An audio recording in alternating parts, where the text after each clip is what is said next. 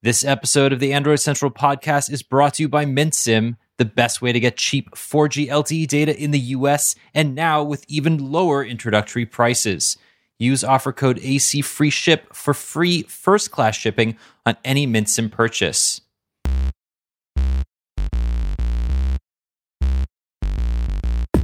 Hey, everybody, and welcome to the Android Central podcast for Monday, August 14th, 2017. No, it's not a Thursday or a Friday or a.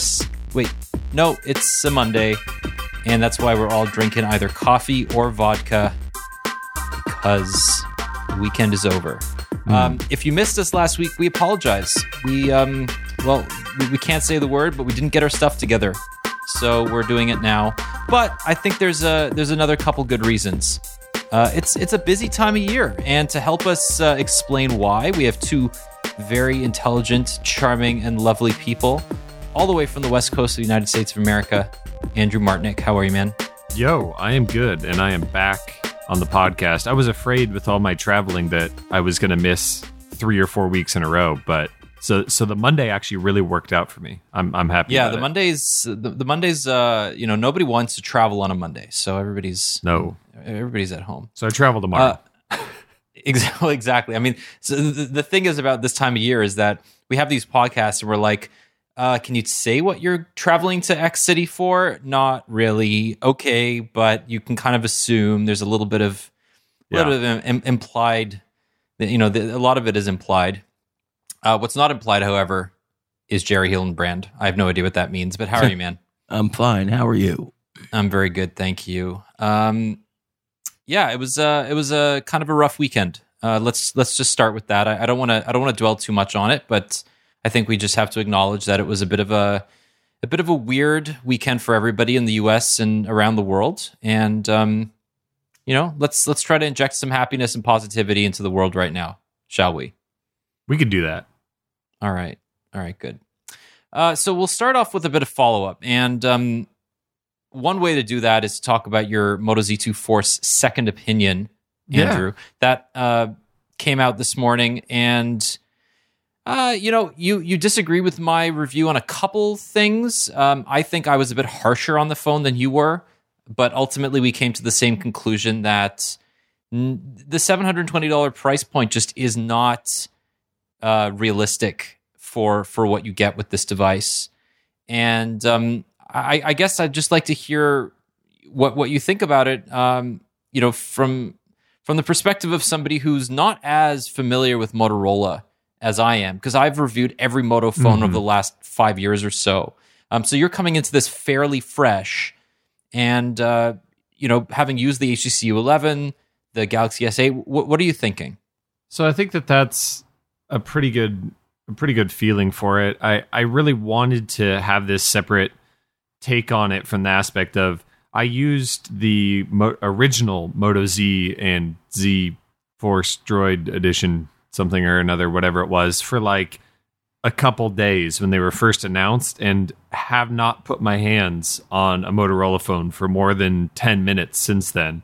So I wasn't so jaded by you know all of the basics that Motorola does you know really well. Like I don't take the I didn't take them for granted as much when I've been using the the Z2 Force. And I think that it's not that that hurt Motorola too much but really you know when you roll out a phone to a bunch of phone reviewers you know they're like oh well I've seen this before or in your case you've been using the Z2 Play. Um, you know you did our our full review for it. You used it quite a bit.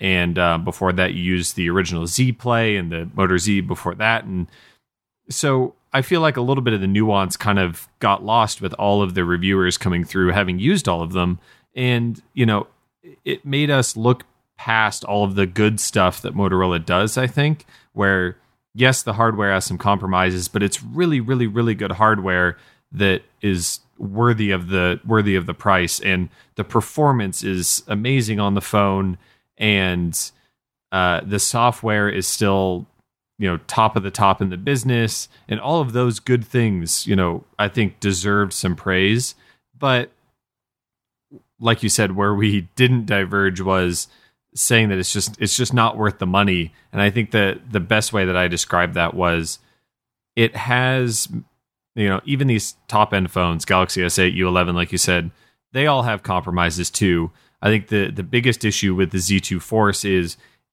it's making compromises that other phones in this price do not make, and things that would normally be kind of brushed aside on a Z2 Play or something like that that's 400 $450 are amplified because you're you're just not as willing to take shortcomings in the size of the battery or especially the the quality of the camera and the camera performance um, and some of the issues with the display. Like you could look past those if it's part of a an overall solid package which i think you could say the z2 force is but it's just like motorola kind of shot itself in the foot twice you know once with the pricing and once again by having the z2 play be such a great phone uh, in its own right for you know, two-thirds the price Yeah, that I, I think that's really like that. Michael made that point in uh, in his Mr. Mobile review, and and that's really well taken. Um, Jerry, what what do you think about all this? I, so I, somebody said something to me over the weekend that, that really put it into perspective. You can get a G6 or a V30 on and off 20. buy one V20. That's right.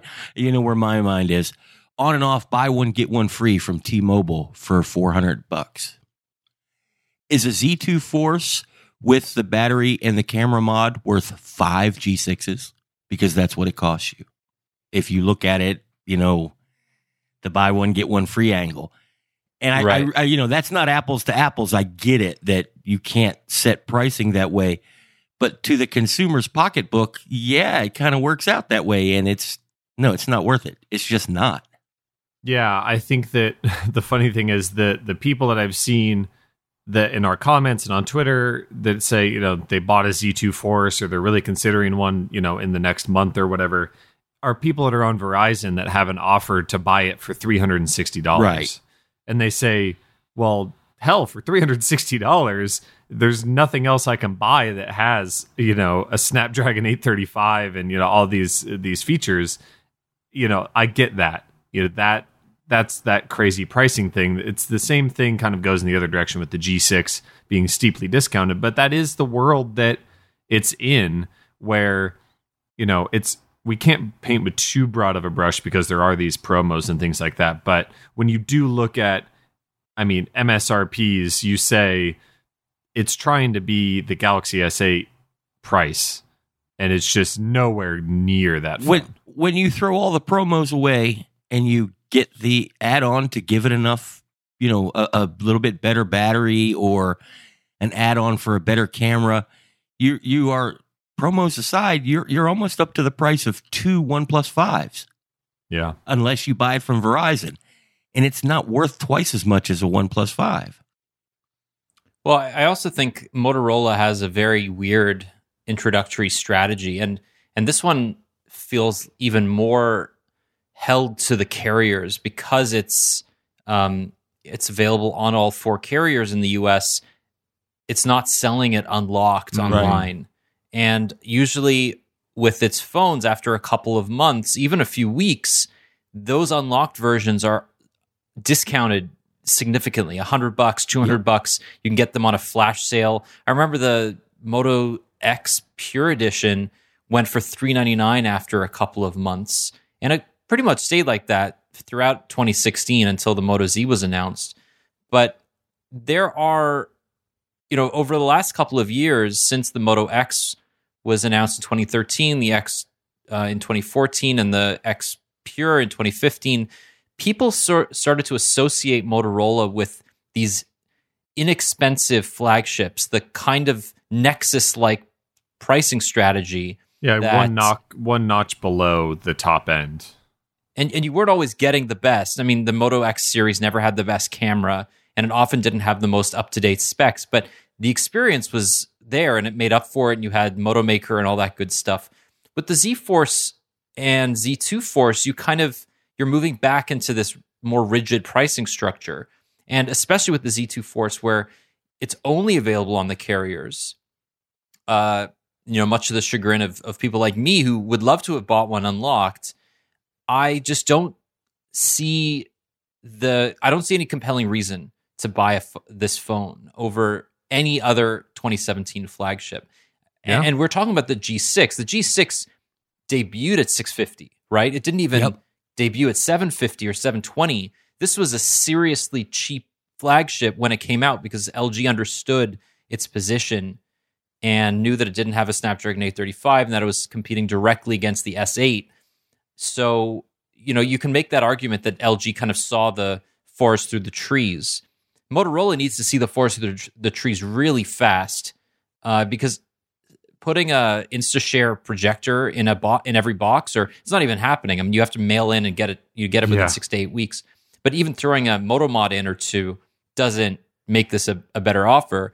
And it just it, it kind of sticks in your what, what's the what's the expression sticks in your, craw. crow craw that the, you know Motorola is not including a moto a style sh- style shell or style back um, mod, nor is it including a 30 watt charger in the box, which to Mhm. me is just insane. So all of these things add up to a really um, a, a, a Lenovo that is that is trying to cut corners here where it can't. It just can't afford to. What's telling is that the complaints are all about the price or, or the, the value proposition. Mhm. Uh, Motorola, take heed because people like what you're offering, but you're offering it stupid, insane high pricing. So that's So- kind of the same point I was going to make because I had a question on my Z2 Force um, little second review, and they said, you know, why is it that Moto can provide a fantastic experience on a budget, but an underwhelming experience at a premium? And I I just said the the pure answer to that is it's all about expectations of value. Uh, they can do a really great job, even all the way up to like four hundred and fifty dollars with the Z2 Play. But you know, everywhere between one fifty and four fifty, they have something for you that offers a really good value, and we can't nitpick nearly as much. And they stick to that core experience. I remember when they just rolled out the the second Moto G, and you know they were like, we purely just l- took the current Moto G and we listened to feedback from customers. They just wanted a little bit bigger screen, a little better camera, and a, uh, a little bit larger battery. And they were like, we can do that. Didn't change anything about the experience, didn't try to make it some crazy premium device. They just added a little bit more. And those are really basic things that they can add. But at $750 or so, they they can't just you know add a little bit more. They have to have a really good camera and they have to have really good battery life and performance at the same time. And they can't make all these weird little shortcomings like the no no style shell or or anything in the box and the cheaper charger and stuff like that. That's where people are just going to rip you apart because you're trying to charge big money. And you know that that's the difference between you know trying to sell a Z2 Play or a G5 Plus whatever and trying to sell a Z2 Force. Yeah, and you know, there's there's a whole lot of history here. Um, Motorola has experience with you know people with, customers, loyal customers that have come out against some of its more exasperating changes. For example, between the Moto's Moto G3, the third generation, and the fourth generation, it went from having water protection to not having water protection, Mhm. all at the at the, at the um, expense of adding a, a fingerprint sensor and, and improving the look and feel of the phone. But a lot of people, when they saw the Moto G4, they were like, "Well, this is this is sort of a regression because I love the fact that I could dunk this hundred and fifty dollar phone in water and not have to worry about it, or that it um, or that the second generation version had had uh, stereo speakers and the third generation didn't." So all of a- like all of a sudden you have these these phones that appear to be upgrades but are are side grades in many ways. Um, and this is this is the the feeling I have with the Moto Z2 Force. It's not as big of an upgrade over the Z Force as it would appear at first glance. Clearly, the battery is smaller, and that Mhm. introduces a lot of um, you know not just longevity issues, but as as Andrew pointed out in a piece he wrote, um, you know usability issues. You actually have to have a style shell on the back in order to use this phone properly. And I completely agree. Um, it's too thin for its own good. And on the other hand, you know what? By introducing a dual camera system, you should technically get better photos out of the box, whether you're using Right. that second sensor or not. And what I found is I didn't get better photos out of this sensor than I got from the 499 Moto Z2 Play. You Yeah. know, that's that's a big deal for me. Or the fact that the Z2 Force omitted optical image stabilization in in you know in, in order to have that second sensor. And to me, that's a that's an, another exasperating uh, decision. Whereas low light performance has always been an issue with Motorola phones. It's always lagged behind. Every single Yeah. generation from the Moto X all the way to today has lagged behind the competition. And this was an opportunity for Motorola to double down on something that has been a constant complaint throughout its product history. And it did not address that. But how about a second camera, man? That's there you go. That's that's the funny thing. They like they know that that's the popular thing to do to like have the black and white and have the selective focus and all that kind of stuff. The problem is it it, it came at the ex, a huge expense that I don't think anybody that used the Z2 Force could tell you that that was that black and white camera is worth the the complete drop off or you know not even just not improving but kind of a drop off in many ways in quality especially i mean just taken in a vacuum compared to the previous z phones like it, it's it's not great but then you put it alongside we have three or four other fantastic cameras it's it's really not there But I, there's also, and Jerry, you can you can speak to this a little bit. There's also the IQ, the fact that with the Snapdragon 835, the image signal processor is supposed to make intelligent choices. And if you're a parent or a dog owner like I am, uh, and you take lots of photos of a moving object, and you're outside and you want to get a clear photo, you should not be capturing at uh, 1 over 30 or No. 30, uh, 30 No. milliseconds with an No. ISO of 50. Like Not you should all. be you should be ra- ratchet, ratcheting that up to um, one one hundredth of a second at least, and upping the image the um the the, the light sensitivity to like two or three hundred. You know, Yeah, it, it, it it's, almost it's ridiculous. it almost appears that the the image sense technology is something that you have to pay extra for and some companies aren't paying the extra because that phone the you know the the Z2 Force should be able to process pictures as well or better than the Galaxy S8 and it doesn't should. this this, It doesn't. thing hunts for one thirtieth of a second right all the time and it's not it's just not right like that's at the point where if you don't have ois and your hand moves at all you get a blurry photo Right, but but it's not even that. Like if you have a moving subject right at all, like it'll blur, even if you have OIS. The the decision here is that we have enough light to d- to keep to to close that shutter really fast, and for some reason it just does not do that. So, i- i- compare that to the Pixel or the OnePlus 3T, which has last year's image processing technology and does an immensely better job. So I, I really think there's a component there that maybe, you know, the parent company, Lenovo, said, well, we don't need this. We can develop our own camera, or who knows what went on, but something did. right i mean i think my point is there there are very few times in which you can drop your your shutter speed to one thirtieth of a second or even slower on a handheld camera and expect it to be sharp even if you're taking a even if you're taking a stable shot of a stable you know non-moving scene it is too slow It should never try to do that ever. And it does. So, you know, i mean that's a problem. i'm scrolling back through some and i'm seeing some shots indoors that are 120th uh 115th it's like you're never going to be able to take a and they're still not uh clear or bright by the way. Well- they're still kind of grainy and blotchy because the processing just still isn't right. But it's like you're really introducing i talked about it in my second opinion of like you don't have any confidence in this camera in low light situations. I take i would never just take one photo. I would take like four or five photos and hope that one of them turned out. Now, to be fair, to be absolutely fair to Motorola, you know, devil's advocate here, maybe it's a bug. The phone isn't widely available, you know, or, or it just became widely available. It's not in a lot of people's hands for a long enough time to find it. Maybe there's a, a bug at play, but something's wrong. Agreed. So I, I would agree with you, except for the fact that you know Andrew and I both. He is a T-Mobile unit. I have a Verizon unit. We both got OTA updates over the weekend. It didn't change a thing. Um, at least for mine, it didn't.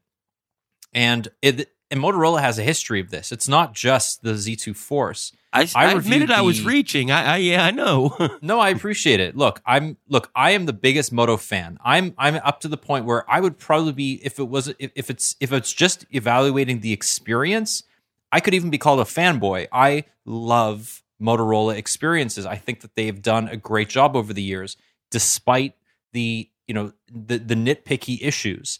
I just think that this is a company that has led it's led itself up to this point. I felt like this was a turning point for Motorola, and it, it's just it did not live up to expectations.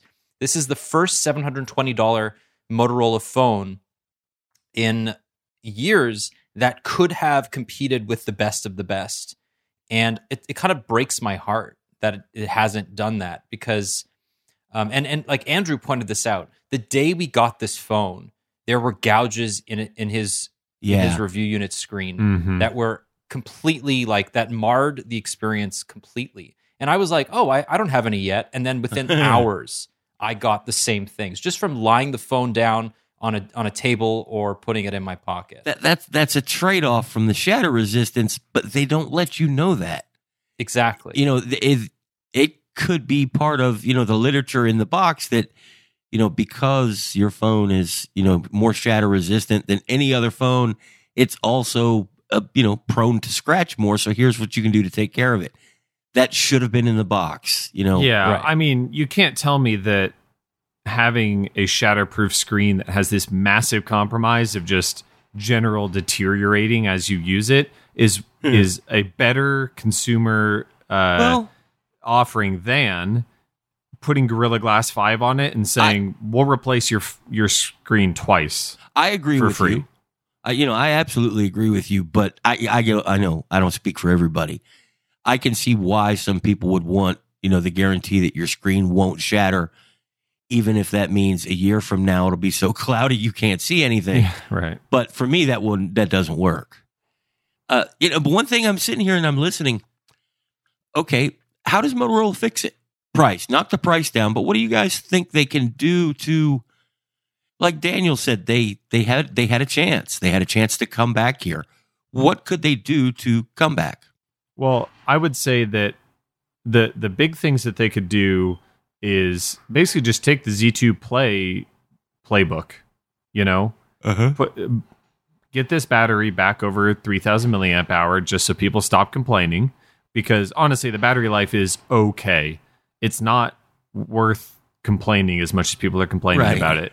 Of course. But just bring it back over 3000, put a headphone jack back in. Yes, that would require the thickness, but you're already adding the thickness to put the battery back in. Right. And then we can start talk and add waterproofing. Now you're up to an even playing field on a lot of the basics. You know, that just Uh, brought you back up to the Galaxy S8. I meant what what can they actually do to fix it? I, I you know that'll Oh, fix it for the next do? time. Right, that fixes it for the next time. But is is this one just beyond, you know, salvageable? Unfortunately, the only thing that can move now is the price. Yeah, this is this is it. It's the price or it's the doubling down on the Moto Mods ecosystem. And this is something that we haven't talked about. Right. Um, That's where I was and- getting, and I just wanted one of you guys to say it. you know, I, I got a lot of I got a lot of flack for suggesting that this was not just Motorola, um, you know, trying to, uh, I guess, like cut corners on the phone itself in order to sell Moto mods, and I, I, I just think that that is a that's a binary cynical ish like it's a binary cynical uh, way of looking at it. And what I mean by binary is that one. it's not taking into it's not taking into account the nuance of of what mainstream consumers want. And this is a phone that Motorola doesn't want to sell 100,000 units. They worked incredibly hard to get this into all four US carriers. Um, and for a reason. So you have to think, okay, if we, for the first time in years, have an opportunity to sell multi millions of our flagship, how do we attract the most number of people? And that is it. That that, and I, I, I, I know I'm going to get pushback for this, but it's mm-hmm. the iPhone playbook. Yes, It's thin absolutely. and light. Thin and light is what sells phones. I'm not saying to the to the core audience who needs a, a multi-day battery, but the average consumer wants thin and light. Mm-hmm. And that is the truth. There is so much data to back this up. And Motorola did what it could to make this phone as thin and light as possible. And that came at the expense of a bunch of other things. But the MotoMods ecosystem is a compelling augmentation to that. The problem is, first of all, that they're too expensive. So, you know, other than the really kind of cheapy um, $40 wireless charging attachments or like a $25 40 style shell. Forty dollars to add wireless charging. Yeah, yeah, it's Ah. forty dollars. Um, like the the turbocharger is eighty dollars, so that's an eighty dollar add on to a seven hundred twenty dollar phone. That granted gives you 300 3,300 milliamp hours, but it's eighty dollars. The Moto three sixty camera add on, which we talked about before, it's three hundred dollars. It's Yeah. not cheap. So you know these are this is a phone. I mean, you could basically buy a Moto G5 Plus for the same price as some of these Yeah. Moto mods. I can't help but think that, you know, the idea that the moto mods can make up for the shortcomings is how you fix it for enthusiasts, but that does nothing for the regular customer who doesn't want to carry around a pocket full of extra backplates. Unless you're throwing them in for good measure, which is kind of what Right. they're doing. But but even then, do you you know do you see your mom carrying her phone and a backplate for wireless charging and a backplate for extra battery and a backplate for a better No. camera? That, that that's just no. I don't I, I don't see see, it- that happening. I see it as you buy a it, just like any other accessory. I see normal people buying them as I'm going to use this one for a while and it's a thing that I Right. have for a while and then in 9 months or something I'm bored of that so I'm going to get another one instead of getting a new phone. Except in this case, in nine months, you're getting your screen replaced because you can't see it. So the the I and I agree with you really quick, D- Daniel, on the thin and light sells phones. We know we absolutely know that. I think the problem is that while they did thin and light, that's not really the problem here. The problem is they tried to do thin and light with an extremely uh, compromising thick shatter shield display that it I mean the phone is only six millimeters thick and this shatter shield display is a large portion of that thickness. It Right. it takes up a lot of Z depth, as we say in the biz, a Z depth inside of the the phone. I mean, you just look at it compared to the Z2 Play. It has a smaller battery and no headphone jack compared to a phone that has this actually smaller dimensions in the Right. Z2 Play. I, I look at it from an absolute uninformed consumer point of view. They want more money, you know, outside of Verizon than the Galaxy S8. And yes, I, the phone is thin, the phone is light. They nailed that part, and I absolutely agree that that's what sells phones today. They can, on paper, the camera is great. That that's what you need to do to sell a phone. But then you have to do something to stand out from all the other phones that have done the same thing. And when you're priced just as much or more than arguably the best phone you can buy today, that that's going to be a problem when it comes down to buying. You know, people people buying. Yeah. So I, I, want to before we move on from this, um, you know, because this has been a, a good chunk of our of our discussion. Um, I, I want to talk about next year because Motorola is putting itself in a position where it has to cut off support for the existing MotoMods ecosystem or, or platform at some point. It, it's dedicated. It, it's promised three years, um, which means that next year will also have support next year's flagships. But in doing so, that means that next year's flagships or phones in general in the Moto Z uh, line will also look like this, which means presumably uh, large bezels top and bottom and thin screens or thin thin bodies. But Mhm. I was thinking maybe it doesn't have to do that. And and bear with me here because the reason that the that the phone looks so chunky is because of the bezels top and bottom. And because the, there's a front fingerprint sensor because due to the Moto mod you can't put it on the on the back. But what happens if Motorola either tries to figure out how to put a fingerprint sensor on the side of the phone where the where, where the power button is or it gets rid of the the fingerprint sensor altogether and as it seems like some others in the industry are mm-hmm. going goes all in on on on uh, um, eye based biometrics. And this is just a throw something at the wall and see what sticks. But jerry this is a form factor that um, you know motorola would be really really dumb to just throw out the window in a couple of years especially since this is the this is the claim to fame that if you have a an ecosystem of moto mods you can share them amongst family members. You can you can sell them because they'll just work on every moto z device like Yep. that's a, that that is a, an advantage so what do you think I don't Motorola don't abandon it. You said three years, you know, guaranteed. Stretch it out to five. That's how strongly I think of that. If you were going to be bold enough to do this, and you know, it appears that you're saying that these mods can make up for what enthusiasts see as shortcomings. I'm not accusing you of doing it, but it it looks that way. You're bold enough to stand there and do it and say, "Look, you can take the back off your phone and add extra stuff." stick with it. Stretch it out. I mean, three years is probably enough to know if the idea is good or bad, Yeah. you know, from an economic standpoint, but you've done it. Uh, you know, keep your your your fans, for lack of a better word, keep them happy. And then if you're going to do it again, figure out what you need to do to improve it and do it for another five years. Don't don't fall into the trap that LG did and change your mind. Yeah, I mean, for the most part, it's the the interesting thing about the Z2 Force and all of these Z phones is that the you could talk a little bit about the questionable value proposition of adding these mods and things like that. But the only real issues with the Moto Z phones, eh, they have not been the mods or d- direct uh, directly related to the mods. Like the problem with the Moto Z2 Force is that they went too thin. They removed battery. The Shatter Shield display is kind of funky. It doesn't have a headphone jack.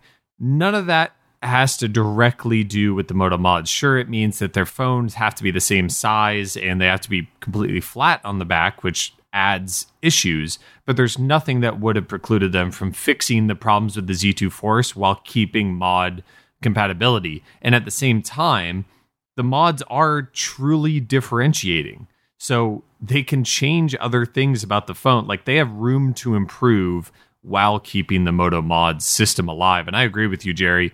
If you're going to release another Moto Z next year, and of course it's going to have Moto Mod support, you're looking at releasing it into a market where you have only guaranteed that mod compatibility will be there for one more Right. year.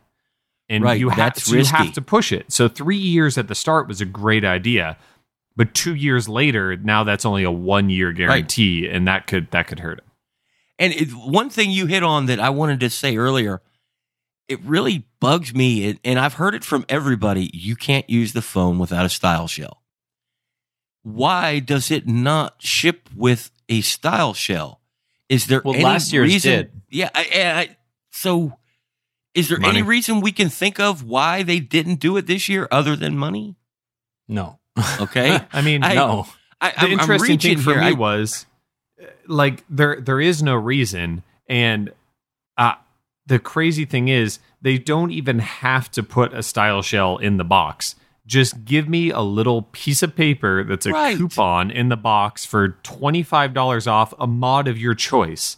So yes, you're going to not make any money off the people that just use that $25 to buy a $20 style shell, but you're going to make money off of the people that say, "Oh, what it hey, $25 off the Turbo Power Pack. Now the Turbo Power Pack is only $50 or $55 money in the bank. A step further, you're going to spend $5, you know, of, of actual cost to build a, a, a back or whatever and make people happy.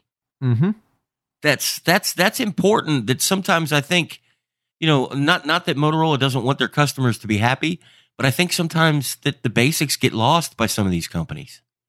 Well, and I think that the the funniest thing is that Motorola, eh, their executives stood up on stage when they unveiled this phone and said their consumer surveys show that the number one purchasing decision driver of buying a Moto Z device was Moto Mods. And uh, first of all, I was blown away by that because I just don't understand how a majority even of people would say like know what moto mods are but apparently people that are interested you know, they do do their research they're looking at phones moto mods are a differentiator. Motorola knows that they're Yeah. a huge differentiator just like they know that a shatter shield display in the flagship segment is a differentiator. The problem was the execution there but it's the same kind of thing. They know that it's something that can drive sales just like thinness and lightness they're they got to stick with it. They I just don't see any way that they would just run away from it. I hope they don't. So on on on the on the complete opposite side of the spectrum, um, this week I've been using the Moto E4 Plus, which starts at one hundred and seventy nine dollars, and you can get it for one fifty nine on Amazon uh, as a Prime exclusive. That battery. And this this is a phone doubt. that has a five thousand milliamp hour battery um, that runs pretty much like every other Motorola phone, which is pretty damn well, and is it looks exactly like the Moto G5 Yeah. series. Crazy, So- isn't it? It's so interesting. There's six hundred dollars more, uh, five hundred and fifty dollars between this phone and the Moto Z2 Force, and yet, you know, for anybody asking me which entry level phone you should buy, it's not a matter of oh, I think you should buy a Moto phone or a ZTE or a you know or a, a an Honor. For me, it's like which Motorola budget Right. phone should you buy, And and that is the most amazing thing. Right. It's been that way for a while for a lot of people, myself included. But this year, man, that's I mean, I'm tempted. I don't need you, you none of us need more phones, but at that price, I'm tempted. Yeah, it's it's very interesting. And I mean, there's there's a, a lot of valid criticism being leveled against Motorola about how many phones it's announced this year. Yeah. Ten to The- my the fact- to my knowledge. the fact that um, th- somebody would have to ask you which one though is the crazy part. There's just Yeah, so many models. And th- there's also the the new Moto G5s and G5s Plus, which sounds like just an Apple, uh, you know, like an, an an Apple keynote that just went wrong. But I don't know. It's just it. It's interesting to me that none of these phones are bad. Even the Moto E4, 70 bucks at Verizon prepaid, is a pretty damn Yeah. good phone. Anyway, but here's yeah, but my final thing on that is you think about how many phones they released. They also still sell the Moto G4 series. yes, correct. and That's- not that's to all. mention the fact that the Moto G5 is not sold in the US. Uh, so people don't really understand. Like, there's just so many weird decisions, and that some of the phones have NFC, some of them don't. Um, it's that's the exasperating part of the budget Right. series. But ultimately, in the US, if you want a good budget phone, just pick a Motorola phone. You can't go wrong.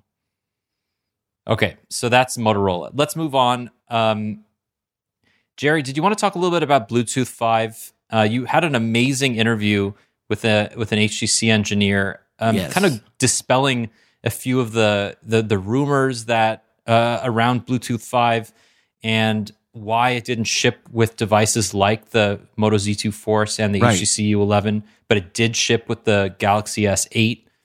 Um, what is what have you learned uh, uh, from this? It's well, I mean, the the first thing to take away is that the Z2 Force and the U11, well, they, they do have it. You you can't take that away from them because it's built into the processor, and it's just there, and it just works. But it wasn't certified. Only Samsung had the foresight to Well, let's get this certified so when we launch the phone, we can say it has Bluetooth 5 support, you know, official full Bluetooth 5 support. HTC, Motorola, they didn't do that. The reason they didn't do that is because even though it's there, it doesn't work because Android can't use it yet. It falls back to support along the lines of Bluetooth 4.2. Even if you had a Bluetooth 5 device to try to use it with, which does not exist yet. So the ecosystem itself is not there and Android isn't there, but the phone hardware, it's there. The, the Galaxy S8, the upcoming Note 8, surely, the U11, uh, the Z2 Force, those phones support Bluetooth 5 without doing a thing. Like the TLDR version, um, once these phones are upgraded to O and get the full feature set that comes with Bluetooth 5, are people going to notice or even care? Uh, no, because there's nothing to use it with that really matters. They I, I expect very shortly we'll see things like beacons or you know hobbyist devices that that use Bluetooth five. The hobbyist devices probably already exist, but things that you use every day, headphones, smartwatches, uh, car stereos, speakers, none of those are Bluetooth five. They won't be for a while because there's no benefit for those devices yet. There is some Bluetooth 5 based audio stuff in the works, and that's supposed to happen by the end of 2017. So if that happens on schedule, next year we may see some Bluetooth 5, you know, portable speaker or something that that matters. The second part of that is the Bluetooth 5 specs uh, any device doesn't have to meet all of them to be certified. That's because Bluetooth works across a, a really wide range of devices, and you don't want to make something like a portable beacon that runs off of a battery have to support everything because that would chew the battery up. So the Bluetooth uh, special interest group, you're allowed to pick and choose what you support as long as you support it fully to be Bluetooth 5 compliant. So we could have, and this is all hypothetical, maybe a set of headphones next year that use the the new Bluetooth five profiles that are in development. They're they're you know stronger, bigger, and your sound will be better. But they may not support faster bit rates, so your files can't be mm, you know looseless, lossless files may not be supported there's still some questions on on what can happen and what will happen, and that's takes away a little of the excitement. Yeah, I mean, all I want is for a pair of wireless headphones to be reliable over Bluetooth. Basically, that is my only prerequisite. I want them to disconnect uh, more uh, less often. I want them to sound better and more uh, and, and fuller. And I just don't want to have to pair and have to repair and all these annoying you. Bluetoothisms. Yeah, I hear you. I, I think that maybe by this time next year, uh, we we might almost be there, and not not with everything. Your your car stereo is always going to suck over Bluetooth because it's running Bluetooth software that's five years old. Period. Right. When you buy a car that has Bluetooth five in the you know, the head unit, it's going to be five years from now. So that's, that's a problem that there is no solution to. But I think this time next year, because the entire ecosystem is moving towards wireless, thank you, Apple, uh, things are going to get better. That's just my prediction. Okay, so moving right along, this week uh, we or last week we heard that Android N Nougat is currently on 13.5% of Android devices, just as we're expecting Android O to become official. Andrew, Android O was kind of expected last week. We haven't heard anything about it. We're hearing rumors from both David Ruddock of Android Police and Evan Blass of VentureBeat that it's going to be mm-hmm. announced along with the name Hallelujah on August 21st, which is a week from today, I believe. Um, what are you thinking? Is is thirteen point five percent a a lot, a little compared to previous versions? That's that's really tough. I would I would actually have to look at the other numbers, but getting to fifteen percent within a year sounds like it's about right. No, Yeah, you know, people so. are I- furiously looking at the graphs. I compiled the graphs for a while, but but I haven't looked at them lately. Uh, the interesting thing is we're looking at the O release next week, like you said, potentially, and we're not going to see a new Pixel probably until a- at least a month after that. And then it won't be on sale for some weeks after that. So the only thing that's going to have O on it are, you know, the, the relatively small number of uh, Pixels and Nexuses updating. V30, Right. baby. Got my fingers Well- crossed. They did it last year. They did do it last year. And that was like- that's just me. That was being to funny. the that, that was like down to the wire. I think it was the it- day before the Pixel came out. yeah. And then it ended up shipping after some Yeah. Pixels. So, you know, there was I- that. Back back to it's on 13.5% of all devices. Who can tell me what difference that makes? What do you mean? What what why is that important? Uh the features are backported to Android 4.4. M- You know, not not directly, not not you you can't say that you know once Android O drops, a phone with Android 4.4 isn't going to be able to show the ugly, horrible colored notifications, but it it can support them. It won't be able to display them, but a developer doesn't have to do anything different. An app runs exactly the same. The security features are all backpointed and uh, backported to Android 4.4. Uh, that's 97, 98% of all devices, 4.4 Not and quite. higher. It's ninety one percent. 91? Everything Okay. above four point four. Um, so that that's a metric that gets forgotten a lot. Uh, Mm-hmm. Yeah, we want or don't want fancy colored notifications in the status bar, but to a developer or most users, it still just works and it's just as safe and it's just as secure. So I think the big piece of perspective is when you look at these numbers is that two so in, in about a week or two when we have 8.0 out, the two point releases old Marshmallow um it is already the largest portion of this OS pie. So Marshmallow is at 32%, which is now larger than Lollipop and uh, twice the size of Kit Kat. Um, but also just over twice the size of Nougat. So that's you know that's not that bad. I mean that's the thing. You look at, of course, everybody's going to say, "Well, Nougat is one year old," but it's not. I mean, the big thing is it's not like starting in a week and a half. All of a sudden, fifteen percent of phones are going to have O. It's like for all intents and purposes, Nougat is still going to be the latest operating system because there's such a slow rollout in the in the first place. Well, it's we we we look at the way one company does something, and we assume that all companies work the same same way. Apple is not Microsoft, is not Google, and that goes the whole way around in a circle. These three companies all have different ways of platform distribution.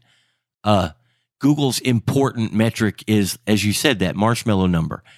They can never let things get so far out of sync where the largest number of devices is not supported by combat, you know, compatibility methods and Google Play services. Right now, those go back to Android 4.4. As long as they go back to meet 80, 90% of the devices, they feel they're on a level playing field with Apple, who pushes out OS updates as far back as they can, you know, without worrying a lot about the, you know, the the way that it feels to the user who's using it, or Microsoft who forces the updates on you while you're asleep. They all have different ways of doing whatever they can do to make sure you can use the programs that are available for their platform. Okay, so I, I have a question, um, and, and this this is mainly about apps and app developers. So Google um, made its contacts app available to all Android phones today running Lollipop and above. So that is Mhm. only 75% of the current Android user base, 75% of some insane number, like 1.2 billion units. So, um, you know, we don't know exactly what the current um, the, the, current user base is of Android phones that connect to the the Play Store, which is how Google creates this distribution chart. But we do know that it's a sizable number. So 75% of say a billion is is is a lot. Uh, 750 million. It's probably more than that. But let's also look at the way that developers approach things. And we had Chris Lacey on the show a few weeks ago, and we talked to him about how he's forced to support versions of Android like Jelly Bean that he doesn't necessarily want to because he would like to remove support for APIs so that he can add features and make the code a little bit less fractioned or, or um, siloed. And you know, with Google itself releasing apps that only support 75% of the user base, you know, is this the company's tacit way of just saying, or not tacit, but pretty explicit way of saying, hey, you should upgrade your phone? Like, Yeah. these are Oh, yeah. core services that you can't use unless you buy a new Android phone. Absolutely. I you know that that what they did with contacts today pretty much tells me that that's their new target. That's their new baseline. You know, it was it was up until, you know, recently it had been Android 4.4 like we were discussing. Now their new baseline is you know, whatever I don't know the exact point number it works with, but it's Lollipop. They've looked at the, you know, the, the charts that we're talking about and they well, we can support 75% of the users, or we can have to include this old stuff to appease an extra 3%. And not that they're saying, well, screw those guys. They're just saying, well, that's just not how we want to do business. And boom, this is their new baseline. That could also be a cue to other developers. You know, this is what you should support. Google can't come right out and tell you not to support a phone you know that that hasn't had an update. They they don't want to do that, but they can give you an example and to follow, and that's I really think that's what they're doing here. Okay, so none of us have phones running Lollipop. I mean, we probably do in a drawer somewhere, but the the joys of this bit of this, you know, very um we're, we're very lucky uh, in that we probably don't have to use phones that run Lollipop or or earlier. But it's it. I think it's an interesting thought experiment to to go back to you know Lollipop is on 29 percent of devices, um, and and and that's a that's a fair amount. Jerry running Lollipop today and apps on Lollipop today is that going to be a better experience than Lollipop a few years ago? No, no, no. It's the we've outpaced the hardware. I mean, the the hardware in a phone that you bought, you know, when Lollipop was new, is not going to be well suited to run the things developers can do now. Uh, and that's that's another way that developers are kind of shoehorned. They they may want to do really cool stuff and know that a phone sold just a year and a half ago really is going to struggle, so they don't do it. But it's the the lollipop experience is, you know, it's it's better from a security and safety standpoint because every time something gets upgraded on in play services or an app finds a better, safer way to do something, that's always good. But the experience itself is it's they're trying to shoehorn it backwards, and that is not great. Okay. So um, you know, we often get this question and and Andrew, I think you know, you use almost every phone that comes out. Um, would you rather be using a Galaxy S7 or even a Galaxy S6 that is running Nougat or a newer version of Android Mhm. over a budget phone that was announced this year, like a Moto Z, a Moto G5 running Nougat. Like at what at one point do we say, um, Hmm. you know, f- hardware is good enough that you can probably use last year's or even two years ago uh, version um, of hardware as long as it's running the newest software. Even not if even if it's only running you know Marshmallow, but it's still a better hardware experience than a newer piece of hardware. This is a this is a good question, one that people ask a lot, and one that Alex actually interestingly dives into now and then. That says, you know, for X, you know, for four hundred dollars, you can buy, you know, these once great flagships, and I would say that if it's something like you can get a phone, a, a previously top end phone that was released, you know, within the last two models it's probably a better value at the price, you know, for the hardware and the camera and things like that than you can get for the same money in a new budget phone. Except some of these fringe cases, like I know Jerry will talk about that older device is probably done with software updates and security updates, if Yeah. not very very near in the future. But uh, you know, at the same time, a lot of these budget phones are not necessarily on the bleeding edge either. But you do miss some of the things, um, like you know, newer radios or a more efficient processor. I mean, even if it's a lower end processor in a new device, it may you know work out to be you know basically the same. You have a lot of things like USB C ports or fingerprint sensors that are a lot better. You know, those kind of things, you know, that's never going to come to your old device. But you do have a situation where, hey, you could buy a Galaxy S6 today for probably less than Don't. $300. So And a lot of people are going to say, hey, I could have a, a Galaxy, a, a Galaxy S device for the same price as a Moto G5. don't. I love and that. so- Jerry's just like, nope, nope, nope, A nope. lot of Hey, people will do that. And that's that that that's a very valid theory and you're absolutely right. And i will throw you know security and update patches out out the window here for a minute. Except there are a few cases where there are major bumps in the road that can't be overlooked. Uh last year 2016 was one of them. The cheapest processor from qualcomm in 2016 is going to age much, much better than the best processor in 2015 will. That's because of just some changes to the architecture and changes, you know, that, that were years in the making.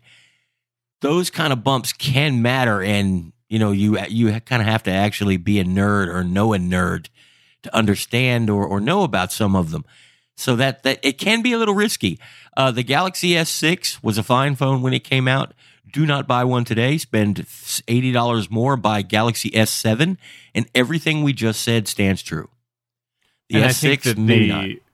that is a good point. That it's uh, the safe bet is to buy a new, more budget-minded phone. There's there's far less guesswork in Right. that because you can't simply paint with a broad brush and say any phone that was released, you know, after March 2015 is a better, you know, Right. that range of phones is a better buy than a new Right. um, than a new budget phone. I, I don't think that's the case. You know, don't go buy a G5 or a G4. Like that's No, probably not. absolutely. Like those phones were not fantastic at the time, but there are some of these good middle grounds. Like uh, I was just using my Note uh, five this week, and I was saying I was telling Jerry it's on the August security patch. yeah. Uh, it's a it's a it's a international unlocked model, but it's it, it has Android 7.0, maybe 7.1 on it. It has the latest Samsung experience. It has August 1st security update.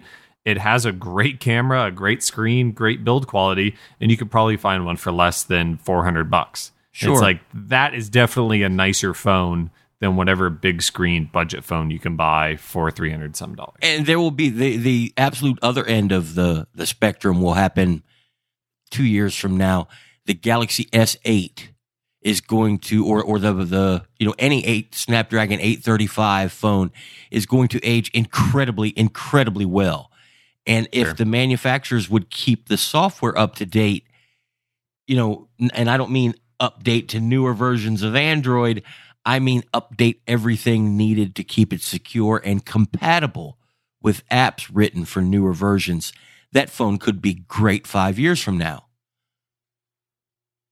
But what are the chances Well, that's going to of course happen? not. I'm I'm just saying that on the on the hardware front, there are weird spots that make that kind of tricky. The the buy an old phone and it's a great experience. The most most of the time it's true, but there are just some weird glitches that make it even more true or kind of worrisome. But this is something also that Daniel and I just investigated in the last uh, couple weeks is looking at refurbished phones or used phones and kind of the best practices for buying them Yeah. or you know where to look, where to research, how do you know if you're getting a good deal? And it's like, well, you can go to Sprint and they'll sell you a refurbished Galaxy S6 and it's still like $375 or something like that. And you're like, what what are you talking about? Yeah. in but at the same time you can go to best buy and get an open box unlocked galaxy s8 for like less than $600 Yes. and it's like that's a really good deal so people are trying to navigate this and trying to figure out where they can save some money and still get uh, a good phone and i think that refurbished and open box phones can be a really good way to save money and get a still late model phone so you don't have to go really deep you know two three model years old I, Right. I think if you were looking for the very best value phone you could buy right now, that would be a refurbished OnePlus 3T. That phone will last hmm. you two years easily. It may be difficult to find, but if you find one, you're not going to be spending more than $400 on a phone that will do everything you want to do for two years.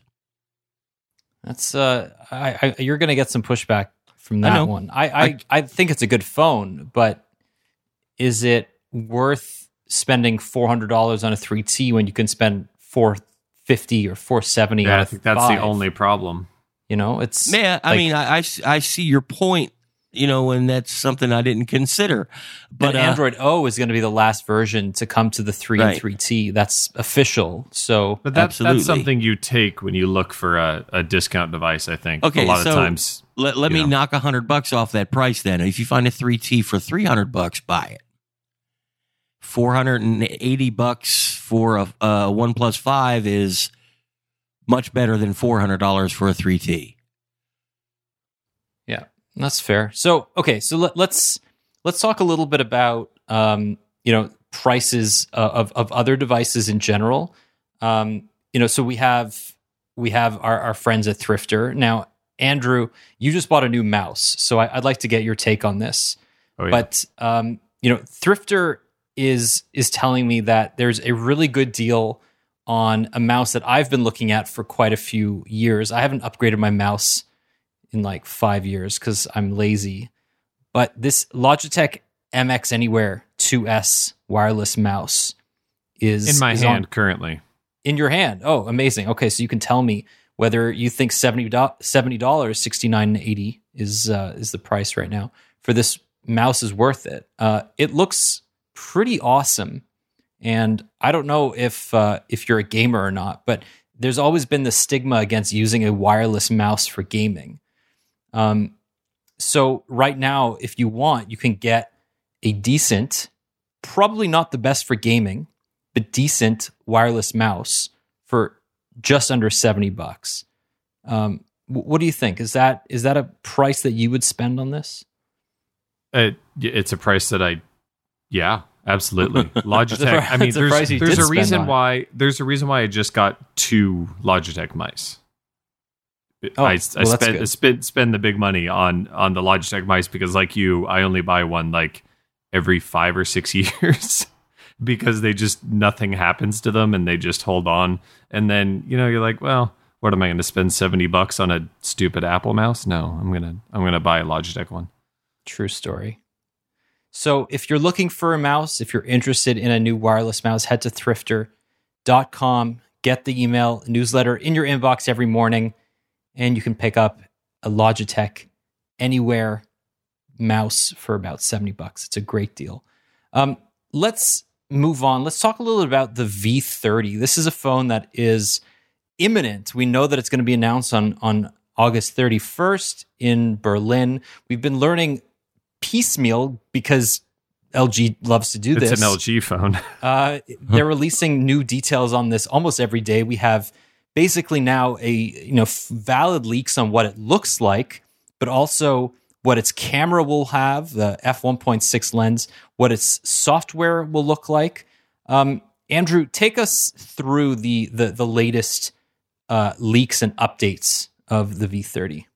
So I'm not sure how much you guys I, I can't remember the timeline because you guys talked about it on the last podcast, but also LG just does this thing where they just release stuff just randomly, officially confirming things. And the way that they release these things, they they say the V30 will have the best low light camera that LG has ever made.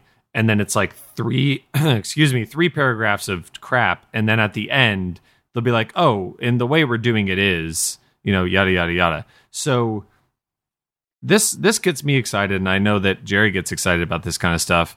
They're going to f one point six on the main lens, which is really insane because we've kind of topped out for a little while at f1.8, f1.7. But they're also talking about this is something that we don't hear a lot about the actual lens covering quality of the the phone. So, or in a phone, we kind of just say, oh, we look at the aperture, we talk about sensor size and all that kind of stuff. They're saying they're using this, you know, of course, they have a brand for it, the LG Crystal Clear lens, all capitalized. WTF. And I, exactly. And so they're saying, you know, of course, a clearer lens, like we've learned this from all kinds of, you know, interchangeable lens cameras, nicer glass makes a huge difference. Uh, you buy a DSLR with a kit lens on it and it's like kind of, you know, whatever you slap like a 500 to a thousand dollar lens on there and it completely changes the characteristics of that camera. And so that's what lg is talking about here. They're not talking about the sensor yet. Um, they're really talking about the glass and the fact that it's an f1.6 uh, aperture. And i'm i'm sure jerry you can probably say something about how we're kind of pushing some limits of Oh, physics God, yes. when you go with an f1.6 lens right? I, I, you know, I think that's a bad idea. Now, now, I hope I'm proven wrong. Uh, I, I understand why we, we have to go there, and it's like you said, it's because physics. We don't have the room to properly play with exposure theory to make a camera on a phone better. But what we can do is open the aperture, and and hopefully the the software can make up for it. Uh, but the the most important thing, and everybody that shoots pictures can can attest to this. The most important thing is the glass on the front. If it has any speckles or disfiguration or imperfection, that is multiplied hugely once light passes through it and it goes back to the sensor. And it's great that somebody finally, you know, says, "Hey, we know that, so we made it extra clear." Uh, you know, I, I kind of have a feeling that all these companies knew it all along and worked really hard to make the glass or or acrylic or whatever they used yeah as clear often and not thin. glass Yeah, as clear as thin as possible. But LG is, you know, coming forward and saying, "Hey, we are doing it," and that comes with the risk of, "Hey, you said you were doing it. Why is it this bad?" So I expect it to be really good. They have to stand behind it. And so the thing about this is this is not the glass like on the outside Right, that right. covers covers everything that like what broke on the V20 all the time. We're talking about the stuff that's actually inside. There's multiple Yes. lens elements depending on the camera, somewhere between like 3 and 7 lens elements. It, we're talking about those. You look at them and it looks like a rainbow on, on a piece of glass inside the pinhole. That's what LG's talking about here. Right. And and just as interesting to me, so this confirmed that they're going to stick with a wide angle uh, secondary camera, whereas most of the industry looks like it's going toward uh, the second one being the same in black and white or uh, color and telephoto, you know, whatever, 2x, 3x, something like that.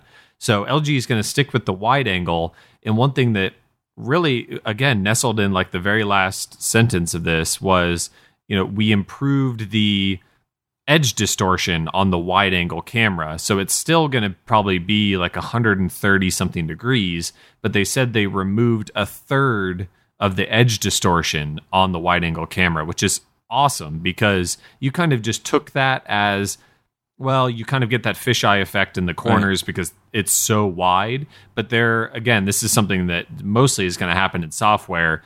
You just flatten out those corners. So you get the wide angle, but you don't have to deal with the issues of the fact that you're trying to do a wide angle uh, lens with you know a tiny tiny sensor and, and lens array. So LG looks like it's doing the right stuff. Um, we don't know, you know, what they're going to do. You know, are they going to add OIS to the second camera? They're not really talking about the second camera a lot, but it's it's really exciting because we saw the G6 do some amazing things, even with less than ideal, um, like an older set of sensors and things like that. Still took really really great photos. So the V30 looks like it can have that, and it looks like it's going to back it up with the hardware too, because we have these hardware leaks that I think Jerry initially jumped on and wrote these things up, but it, it basically just looks like a bigger G6 Yeah. and not even that much bigger. So it's a six inch display, Which is good. It's an OLED.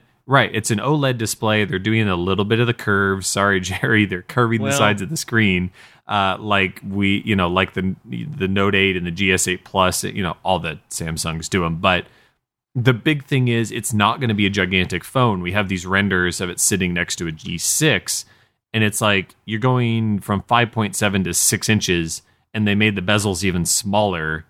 So it's just pretty much just going to be like a G6 round two to take on the Note 8. Uh, That's but that's that's that's a very good thing because if Oh, I'm if any it.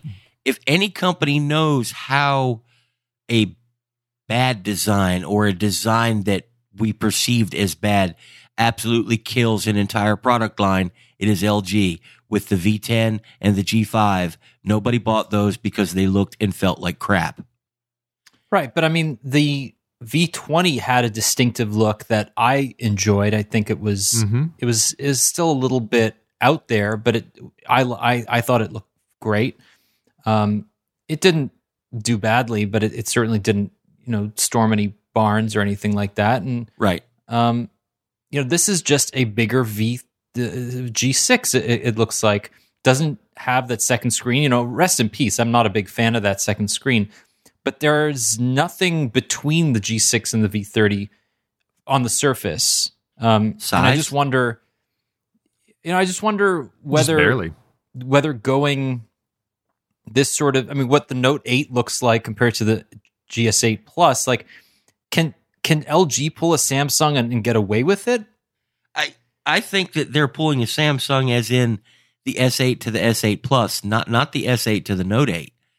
I think that's Oh, where they're focusing, and that gives them room to bring that 6.5 inch tablet device with a active stylus, which they have tried before.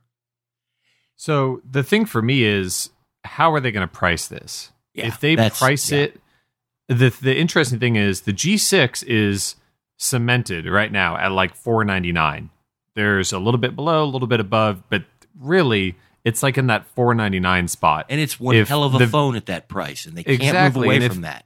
if the V30 comes out and they do like 649, 699 for what is a higher end device in the lineup, it doesn't have to compete with the Note. What Right. the Note is probably going to be between 900 and $1000 equivalent. In Canada, it'll be like $3000. Who knows? and this phone is not going to be that price. That's that's what I was getting at. They they they can't.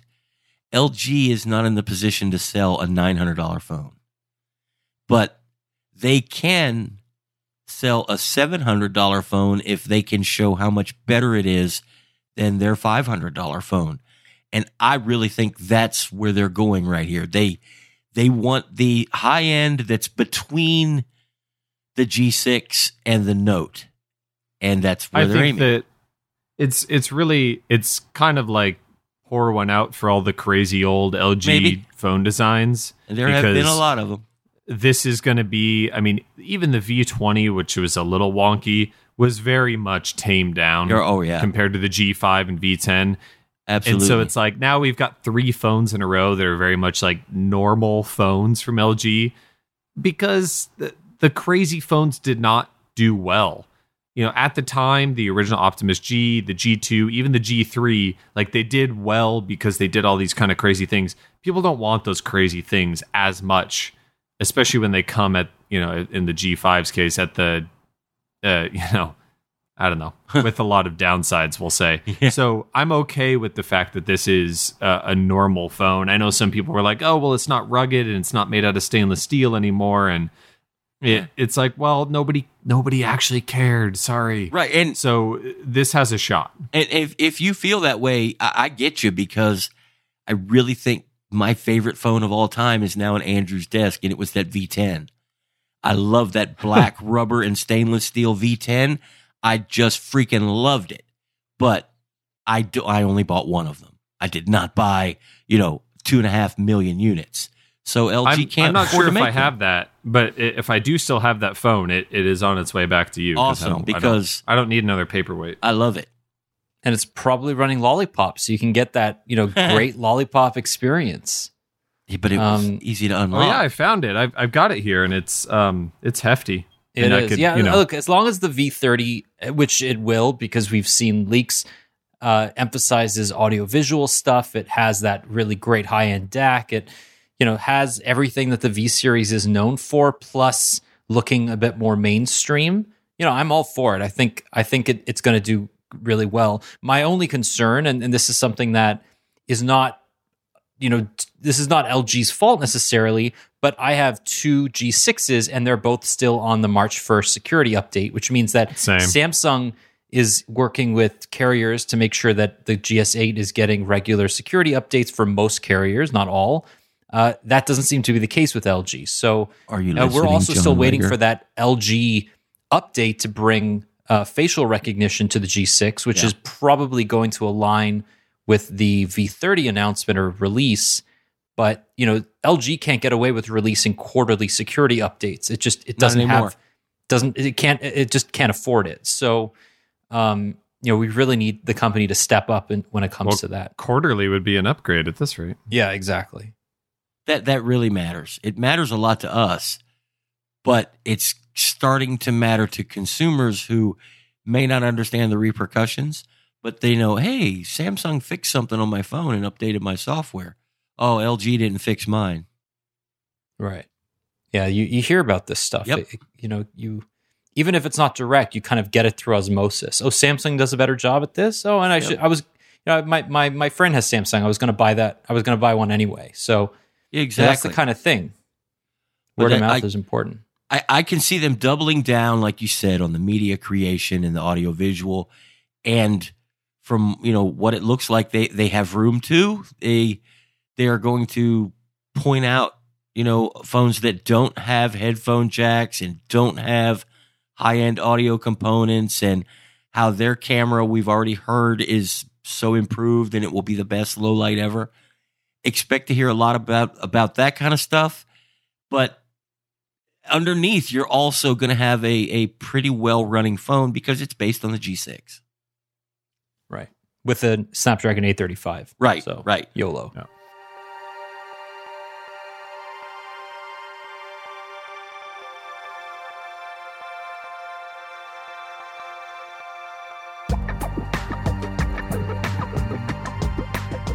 Uh, and speaking of YOLO, we're gonna wrap that up. We're gonna wrap this up for the week. Um, you know, we may come at you later in the week. We we haven't see the the issue with this time of year is that everybody is so hard to nail down for an hour just to podcast. So we're gonna do our best. We're gonna wrangle some things up. We may have to do a couple podcasts from a hotel room or, you know, even in the middle of the Atlantic. If we're on a plane, we can annoy our neighbors. No, we won't do that. But uh, we'll we'll try our best. But if uh, if this is it for the week, Andrew, where can people find you if they want to learn more? Find me on the Twitters at Andrew Martonik, and you'll see all of my random stuff there, but also things about Android. And uh, see all your travels because you're you're gonna you're going places, baby. You're going places. Oh, I've uh, lots of places. Uh, Jerry, what about you? Where can people find out more? Uh, look for me on Twitter. It's at GBHIL. Yeah, Jerry. And I would try to be good. Good. I don't know what that means, but That's uh, all we ever Th- want. this, uh, that means this man. week this weekend I just shut it down. My my heart Yeah. was broken. I couldn't face it. And I knew if I started banging on the keys, I was going to say something that I had regretted. So sometimes I'm quiet. I, I wasn't quiet. I wrote something. If uh, if y'all haven't read it, if y'all haven't screamed at me on the comments, you can do that. Still time.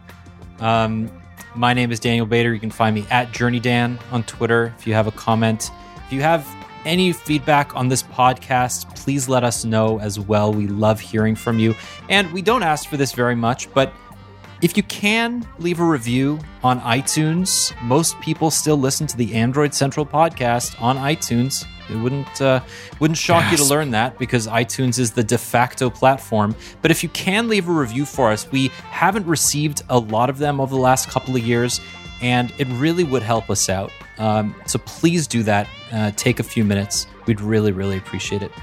That's it for this week. Uh, we will see you next week or maybe later this week. We haven't uh, quite figured that out. Thank you for listening, and we will talk to you in the next one.